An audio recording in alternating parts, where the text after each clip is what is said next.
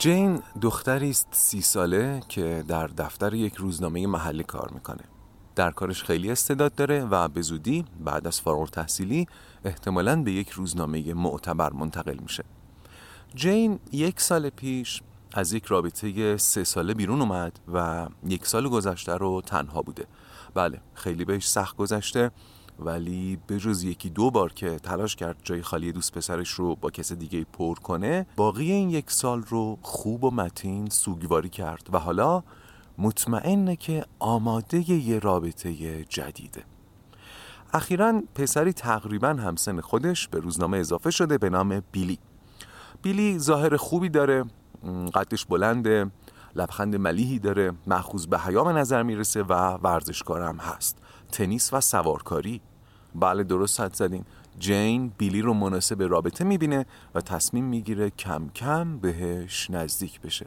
کمی تحقیق میکنه و میفهمه که بیلی هم در رابطه نیست، پس مصدوم آماده است. خب جین هم ظاهر خوبی داره، ساده ولی شیک میپوشه، قدش نسبتاً بلنده، موهای بور زیبایی داره، ولی اگر ظاهرشون رو توی کفه های ترازو بذاریم بیلی سره. جین هم اینو میدونه، ولی خب اعتماد به نفس بالایی داره، خانواده خیلی خوبی داره و از همه مهمتر البته به نظر خودش، برخلاف اینکه اصلاً بهش نمیاد، یک کدبانوی تمام عیاره، یعنی جواهری در قصر. تا الان سه تا رابطه داشته، اون چیزایی که میشه اسمشون رو رابطه گذاشت و بین خودمون بمونه، هر سه تا پسر رو با پختن غذا و شیرینی به دام انداخته.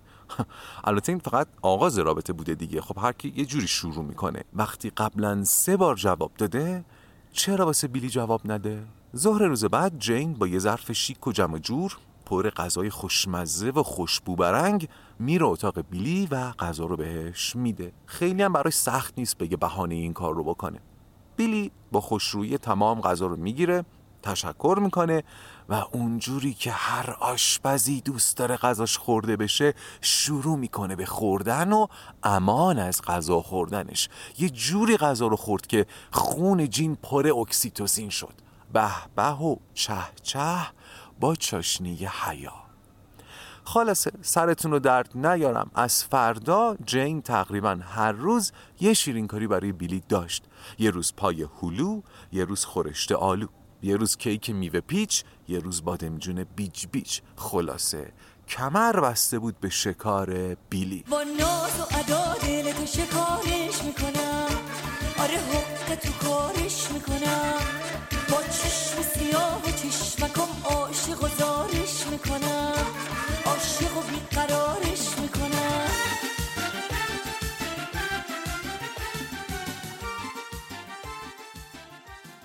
در این بین بیلی هم همه این لطف‌ها رو میپذیرفت و همه چی خوب بود، اما اما پیش نمیرفت. چیزی پیش نمیرفت. یک ماه به همین روال جین برای بیلی خوراکی میبرد، بیلی با به به و چه چه میخورد و جین منتظر بود که یه جوابی، یه گوشه چشمی، یه تغییری تو رابطه ایجاد بشه. حتی اون ادب و حیایی که موقع پذیرفتن لطف جین داشت هم از بین نرفته بود. مثلا غذا رو میگرفت میگفت وای خیلی ممنونم، تو چقدر خوبی، من عاشق دستپخت تو هم. میبینید صمیمی هست ولی خودمونی نه. جین اولش این ادب و حیا رو هم میپسندید، ولی کم کم داشت حوصله‌اش رو سر میبرد. شما که بچه نیستین، تو فانتزیش میدید یه روز که شیرینی های خامه ایش رو به بیلی میده، یه شیرینی رو خودش برداره و با دست خودش بذاره تو دهن بیلی و بیلی هم انگشتاشو ببره تو دهنش و بعد جین رو بکشه تو بغل خودشو چنان که افتاد و دانی. ولی بخاری از آقا بلند نمیشد که نمیشد. اینو بگم، یه بار وسطای ماجرایی که تا الان شنیدیم، جین داشت ناامید میشد، یا بهتر بگم داشت سرد میشد. هیچ نشونه ای از جدی شدن این رابطه دیده نمیشد. رابطه دقیقاً در روز اولش مونده بود. ولی همون موقع که جین داشت سرد میشد، یه روز عصر که همکارا دور هم جمع شده بودن، بیلی شروع کرد به تعریف کردن یه خاطره. خوبم خاطره تعریف میکرد، بیان خوبی داشت و انصافاً همه رو جذب کرده بود و میخندوند. اما در زمان این شیرینکاری چشمش مدام میدوید تو چشمای جین. جین از اینکه بین این همه همکار چشمای بیلی با چشمای اون جرقه میزنه سر شوق اومد و اینو نشونه فرض کرد. نشونه این که اوضاع بالاخره داره تغییر میکنه و این بار دیگه واقعا مصدوم آماده است. این مصدوم آماده است اگر نمیدونید یعنی چی جستجو بکنید، طنز مال دهه هفتاده. از فردا دوباره با حرارت اولیه غذا و شیرینی به راه شد، ولی نه، بازم چیزی تغییر نکرده بود. جین پا رو کمی فراتر گذاشت. چند بار غیر مستقیم تلاش کرد خودش رو به باشگاه تنیس یا سوارکاری بیلی دعوت کنه، ولی بیلی تلاش‌های جین رو نادیده می‌گرفت. جین باهاش تا ایستگاه مترو میومد، ولی بیلی از حریم ادب پا بیرون نمیذاشت و خودمونی نمیشد.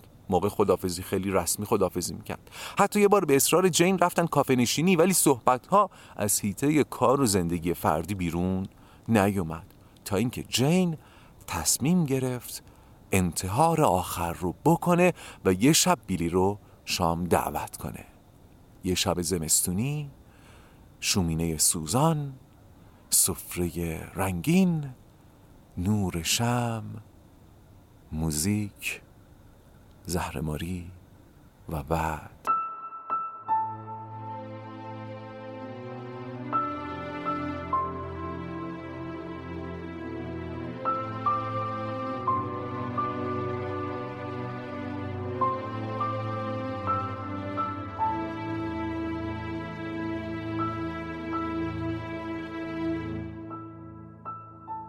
سلام، من فرزین رنجبر هستم و این پادکست رواقه. در پادکست رواق به اگزیستانسیالیسم با نگرشی روانشناختی میپردازیم و منبع اصلی ما هم آثار اروین یالومه. در سری اول این پادکست سراغ کتاب رواندرمانی اگزیستانسیال میریم.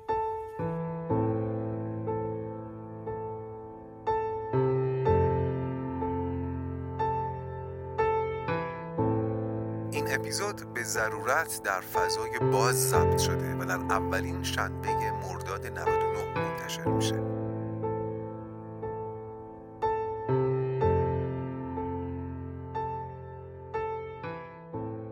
خوش اومدید به اپیزود چهل و هفت از پادکست رواق. خب تا اینجا رسیدیم که بیشتر گلایه ما از تنهایی ناشی از تلقی منفعلانه از عشقه. باز تأکید میکنم عشق بالغانه یک منشه و اولویت اصلی و اصیل ما رسیدن به این منش. اما چون بالاترین درجه این عشق رو در رابطه با شریک عاطفی تجربه میکنیم، خود به خود بحث بیشتر حول رابطه عاشقانه داره میچرخه. لازمه بگم میدونم که برخی ممکنه به هر دلیلی الان برخلاف میلشون تنها باشن یا حتی هیچ وقت یک رابطه عاشقانه عرفی را حتی تجربه نکرده باشن. درک میکنم که گاهی برقراری ارتباط عاطفی خیلی سخت و پیچیده میشه و فقدانش رنجاوره. ضمن درک این رنج باز تأکید میکنم اولویت ما اینجا و اکنون فهم منش عشق، یافتن شخص مورد نظر، تلاش و مشاوره جداگانه میطلبه. فورام بعد از اینکه ویژگی‌های عشق بالغ رو برشمرد، میره سراغ پاسخ دادن به سوال احتمالی که ذهن خیلی‌ها رو درگیر کرده، اینکه تا کجا ببخشم؟ پس من چی؟ البته قبلا بوبر به نحو این سوال رو پاسخ داده، فورام هم پاسخ‌های مشابهی میده. سوال چی بود؟ منش عاشقانه تا کجا؟ پس من چی؟ یعنی من مدام عشق ببرزم بدون اینکه توقع داشته باشم طرف مقابلم بخوره و بخوابه. خب اولا در تمام لحظاتی که داریم درباره عشق عاری از نیاز حرف میزنیم، اون شرط مازلو باید یادمون باشه. کسی میتونه عشق عاری از نیاز بورزه که در ساحت خودشکوفایی قدم گذاشته باشه و این عشق عاری از نیاز ورزیدن نفعش بیشتر به خود عاشق میرسه. باید به این ایمان اول برسیم. و در آخر اگر پذیرش صحبت‌های فروم از اینجا به بعد برای من سنگین بود، شاید باید قبول کنم هنوز اونطور که باید به ساحت خودشکوفایی پا نذاشتم. باری فروم میگه عشق عاری از نیاز، عشق بالغ، فرق بین بخشش و تهی شدن رو میفهمه. میگه باید بفهمیم با بخشیدن آدم تهی نمیشه. عجب. پس این گزاره تو ذهنتون باشه، با بدون توقع بخشیدن آدم تهی نمیشه. اون بخششی آدم رو تهی میکنه که همراه توقعه، همراه نیازه. من زیاد دیدم که طرف مثلا یه جایی کارش پیش یه نفر گیره، بعد فرصتی پیدا میکنه که به اون آقا لطفی بکنه، احترامی بهش بذاره، خلاصه نونی بهش قرض بده. بعد از قضا اون طرف مقابل بعدن روی ایشون رو زمین میندازه، خواستش رو برآورده نمیکنه. بعد این آقایی که لطف کرده بیشتر از این ناراحته که ما رو بگو بی خود چه عزت و احترامی گذاشتیم، ما رو بگو که چطوری لطف کردیم بهش. یعنی بیشتر از این که ناراحت این باشه که کارش انجام نشده، ناراحت اینه که لطف کرده ولی جواب نگرفته. یا توی روابط عاطفی که از بین میره، خیلی ها رو میبینم که پشیمونن از محبتی که کردن. میگه منو بگو چقدر شبا به درد و دلش گوش میکردم، منو بگو چقدر براش هدیه خریدم. من کم سراغ دارم کسایی رو که بعد از پایان رابطه عاطفی حسرت کرده ها و بخشیده ها رو نخورن، حسرت کرده ها و بخشیده ها رو نخورن و در مرتبه بالاتر حسرت نبخشیده ها رو بخورن. این یه مرتبه بالاتره، یعنی اون چیزایی که بخشیدم که حسرتی بابتش ندارم، اگر هم حسرتی داشته باشم بابت نبخشیده هامه. دوستی داشتم که بعد از پایان رابطه عاطفیش قصه میخورد که چرا بیشتر محبت نکردم. حتی یادمه میگفتش که من یه بار دیدم شریک عاطفیم به موتور سواری یه دختر پسر خیلی با شوق نگاه کرد و من تصمیم گرفتم که هرچه زودتر موتور سواری یاد بگیرم که بتونم این حس هیجان رو بهش هدیه بدم، ولی فرصت نشد این کار رو بکنم. حسرت میخورم. حالا رابطه تموم شده و نه تنها حسرتی بابت محبت هایی که کرده بود نمیخورد، حسرت میخورد از محبت هایی که نکرده. در واقع در این مرتبه آدم رابطه رو فرصت میدونه، فرصت برای محبت کردن، محبت کردنی که نهایتاً خودمون رو غنی و پربار میکنه. مثل فردای عروسی که میگیم کاش دیشب بیشتر خورده بودم.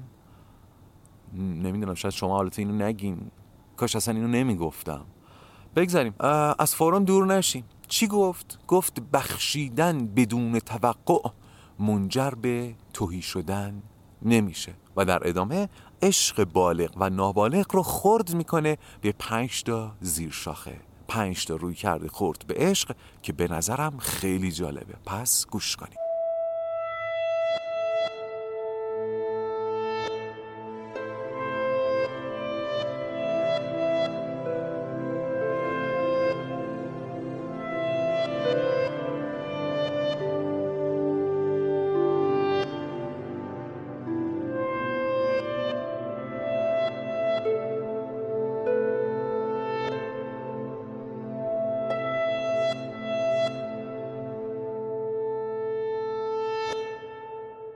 فورم پنج زیر شاخه یا رویکرد خرد رو نسبت به عشق تعریف میکنه. باید تاکید میکنم این تیپ ها، این رویکرد ها میتونن در هر رابطه‌ای نمایان بشن، نه فقط رابطه عاشقانه و عاطفی. از این پنج تا تیپ چهار تاش غیر اصیل و یکیشون اصیله. توجه میکنید؟ یعنی عشق عاری از نیاز اینقدر خالصه، به قول فرنگی ها اینقدر پیوره، مثل عنصر که فقط و فقط از خودش تشکیل شده، زیر شاخه نداره، قابل تقسیم نیست، یک قصه بیش نیست، یک نوع داره، خلاصه عشق عاری از نیاز. پس در یک تقسیم بندی کلی عشق به دو جوره، اصیل و غیر اصیل تقسیم میشه. بعد عشق اصیل خودشه و خودش، عشق غیر اصیل به چهار تا زیر شاخه تقسیم میشه. اما فروم روابط غیر اصیل رو اینطور تقسیم میکنه. یکی تیپ یا رویکرد پذیرنده است، یعنی تیپی که از هر کی که ببخشه میگیره، بسیار میگیره و اندک میبخشه. تیپ پذیرنده همین که جریان بخشش بهش برسه چراغهای رابطهش روشن میشه، واسهش هم فرقی نمیکنه این برق، این بخشش داره از کجا میاد. برق که رسید چراغهای رابطه روشن میشه. مشاهدات من میگه این تیپ از بیرون اتفاقا آدمهای دوست داشتنی، مهربون و تو دلبروی به نظر میرسن. توی روابط عاشقانه اینطوریه که یه نفر پیدا میشه که از آقا یا خانم پذیرنده ما خوشش میاد، بعد شروع میکنه براش پالس عاطفی میفرسته. پالس عاطفی فرستادن خودش یه جور بخشیدن دیگه. کیه که از گرفتن پالس عاطفی بعدش بیاد؟ پذیرنده هم این پالس ها رو میگیره و چراغ رابطهش روشن میشه.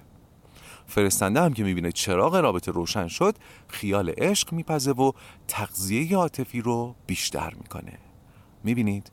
تا اینجا هنوز پذیرنده ما خیلی خوب و مهربونه، ولی کم کم معلوم میشه کجای کار میلنگه. فکر کنم تا الان منظور از قصه اولین اپیزود رو فهمیده باشین، ماجرای جین و بیلی. شاید تا قبل از این فکر میکردین موضوع درباره جینه، ولی نه، موضوع قصه بیلیه. حالا میخواین بقیه‌اش رو بشنوین؟ بعد از شام، همونطور که حد زدید، جین و بیلی به تخت خواب رفتن. مدتی بعد که ما دیگه واقعا در جریان جزئیات نیستیم چقدر بعد، جین و بیلی در آغوش هم توی تخت دراز کشیده بودن و جین داشت بیلی رو نوازش میکرد.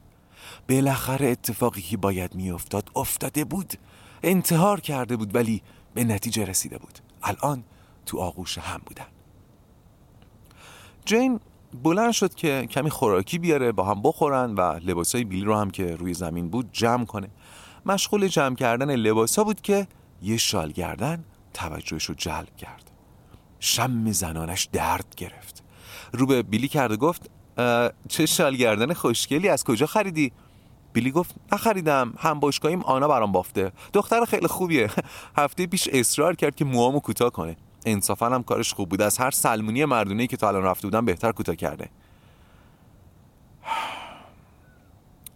جین خشکش زد. شال گردن بافته براش، موهاشو کوتاه کرده. احتمالاً اگر جین وارد بحث میشد با بیلی، نتیجه از این هم بدتر بود.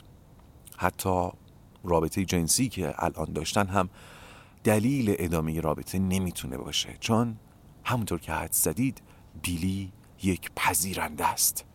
هر چی رو بهش پیشکش بشه میپذیره. هر کی بریز شادونه چراغ رابطهش روشن میشه، ولی فقط برای ستاندن.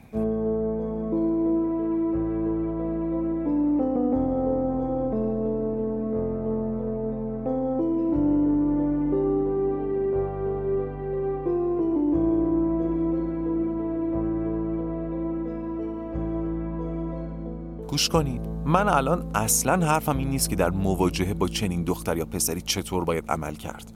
میدونم مثالی که زدم ذهن آدم رو به بیرون از خودش مشغول میکنه، یعنی هممون الان داریم فکر میکنیم کجا و کی قربانی چنین آدمی بودیم، ولی واقعیت اینه که روابط ما آمیزه‌ای از تمام این پنج تیپ رابطه است و از همشون طیفی در ما هست.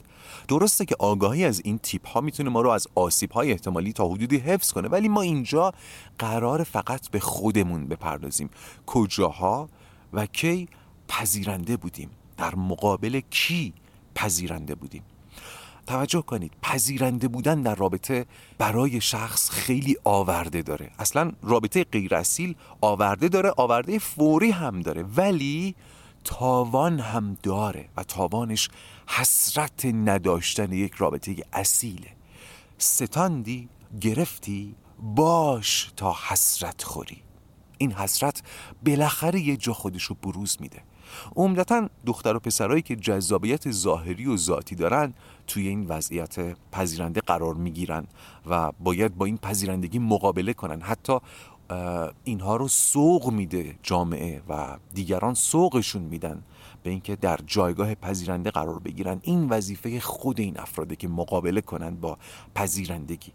با هوس و طمع پذیرندگی مقابله کردن کار ساده‌ای نیست، ولی راهش اینه که زمانی که لطفی بهمون میشه که میفهمیم پالس رابطه است، اگر فهمیدیم این پالس رابطه است، اگر خیال رابطه نداریم، پالس رو نپذیریم. این پالس ها گاهی خیلی کوچیکه ها. حتی اگر به عنوان یک خانوم در مترو یا آقایی جاش رو به شما میده که بشینی، ولی اون طرفتر یه پیرمرد ایستاده، این پالس پالس توجهه و شما با پذیرفتنش خودت رو داری آماده پذیرنده شدن میکنی. آماده داری میشی برای پذیرنده شدن. باری تیپ بعدی که فروم برمیشماره تیپ استثمارگره. این تیپ هم درون رابطه فقط و فقط گیرنده است. اگر نیاز عاطفیش برآورده نشه خشمگین میشه و شورش میکنه، ولی مسئولیتی در برابر نیاز عاطفی طرف مقابلش نداره. حالا این طرف مقابل میتونه شریک عاطفی باشه، خانواده باشه، دوست باشه یا آقای راننده. مثلا پیش شریک عاطفیش درد دل میکنه، ولی موقع شنیدن درد دل اون که میشه یا سرش درد میکنه یا امروز روز سختی رو پشت سر گذاشته یا خوابش میاد. مشکلات خودش رو مشکلات رابطه میدونه، ولی به دغدغه‌های طرف مقابل اصلا مجال بیان نمیده. اسمش روش دیگه، استثمار، یعنی شیره وجود یک چیزی رو بکشی و ازش تفاله‌ای باقی بذاری و اصلا مهم نباشه برات که پس اون چی.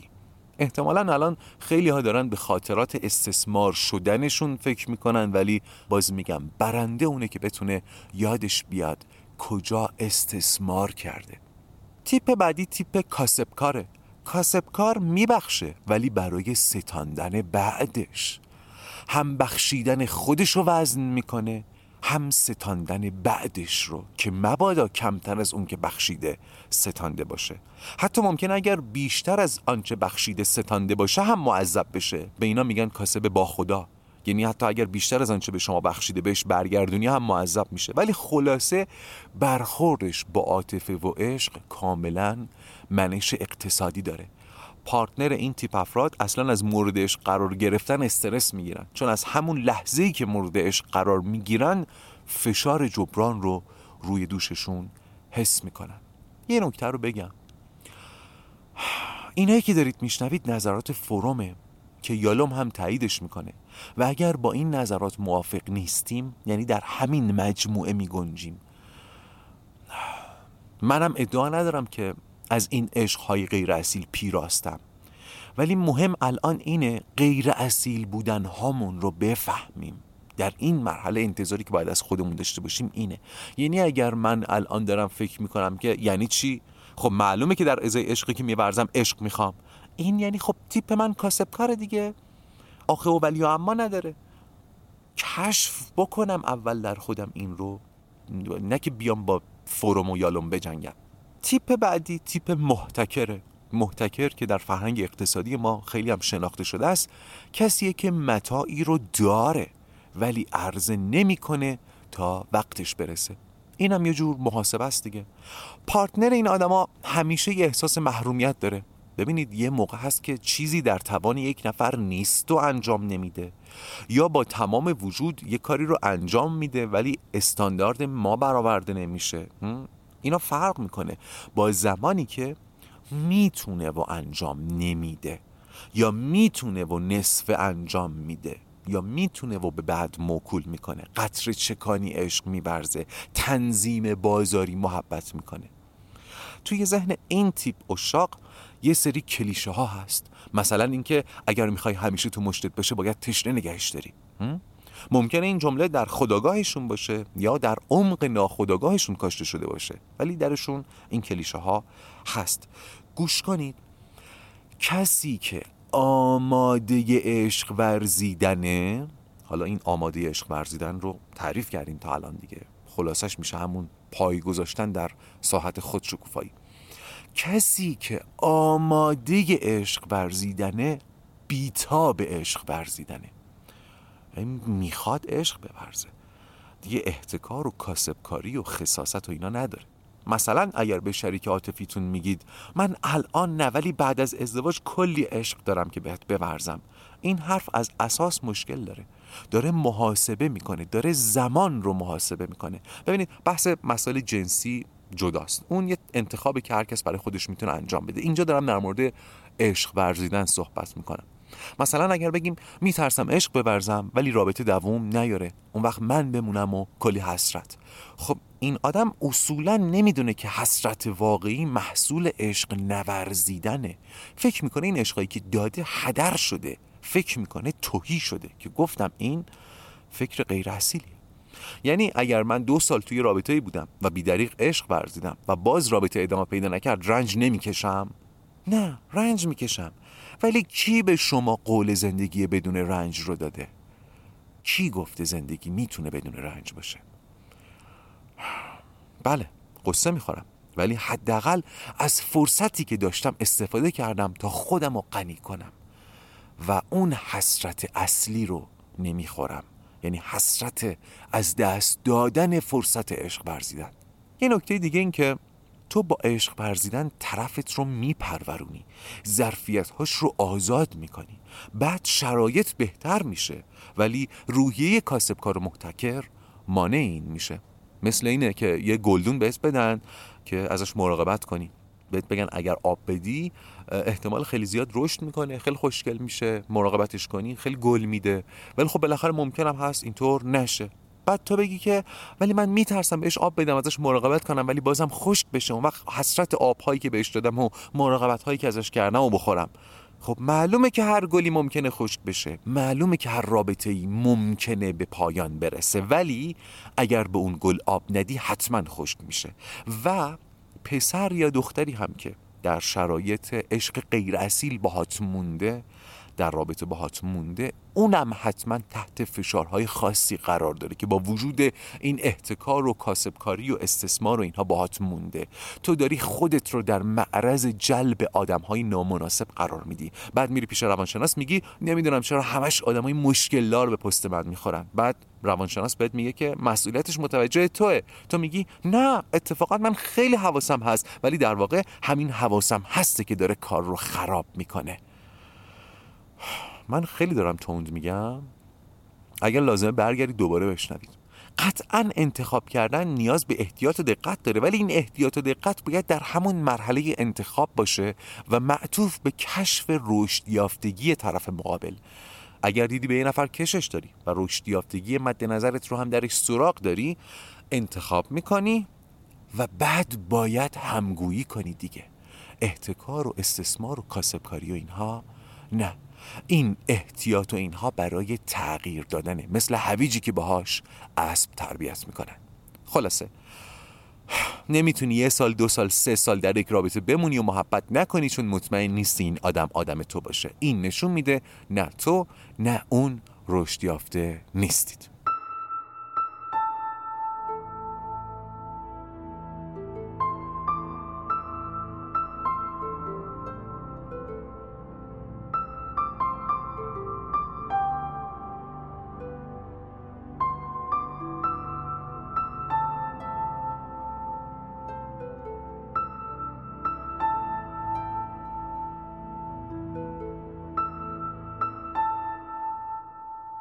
رویکرد آخری که فروم بهش اشاره میکنه، یعنی تنها تیپ اصیل، عشق مولده. تا الان چند تا اسم براش داشتیم دیگه، همش هم معنای یکسانی داره، هیچ تفاوتی ندارن. عشق عاری از نیاز، عشق هستی مدار، عشق رشدی، عشق بالغانه و حالا عشق مولد.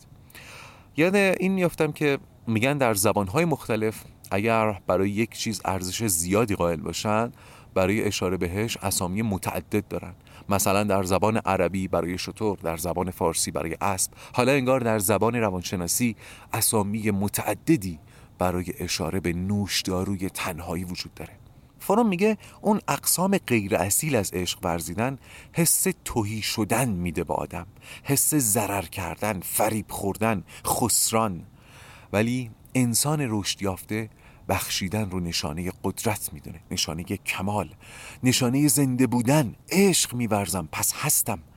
اما قبلا هم بارها گفتم که بخشیدن در دلش ستاندن داره و فروم میگه این ستاندن در ذات بخشیدنه، یعنی با عشق ورزیدن چیزی رو در طرف مقابل پدید میاریم، چیزی رو در اون میپروریم که به خودمون برمیگرده و حتما برمیگرده و نمیتونیم قبولش نکنیم، در ما مینشینه. علاوه بر این بخشیدن طرف مقابل رو هم وارد وادی بخشندگی و عشق میکنه.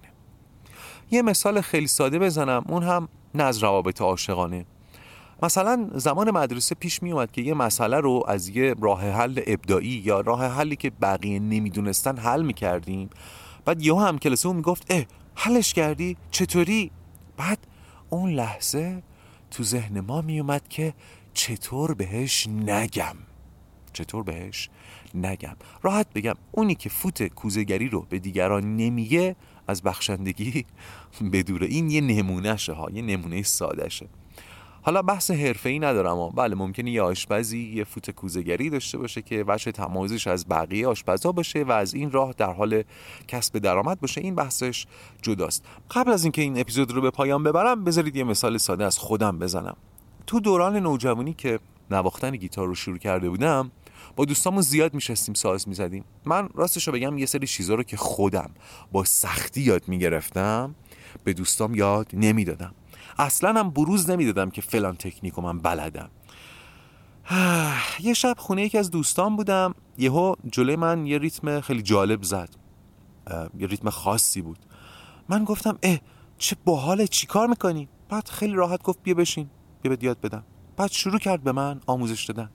واقعا هم ریتم سختی بود، من یاد نمیگرفتم. بعد معذب شدم، گفتم ببین ولش کن اذیت میشی. ولی میدونی چی گفت؟ گفت ببین تا صبحم طول بکشه من بهت یاد میدم. اینو که گفت من اصلا یخ کردم. چی گفتم؟ گفتم عشق ورزیدن طرف مقابل رو هم سخاوتمند میکنه. و بعد از اون شب منم بیدریغ هر چی یاد میگرفتم به دوستم و حتی بقیه یاد میدادم. منو بخشنده کرد. بسیار خب، بحث درباره عشق عاری از نیاز یا عشق اصیل اینجا تقریبا به پایان میرسه. در ادامه یالوم یک بار دیگه جمع‌بندی میکنه هر آنچه رو تا اینجا گفته. من این جمع‌بندی رو به اضافه نکات تکمیلی میگذارم برای اپیزود بعد و ازتون میخوام که اجازه بدید این پایان اپیزود چهل و هفتم از پادکست رواق باشه و حالا بدرود.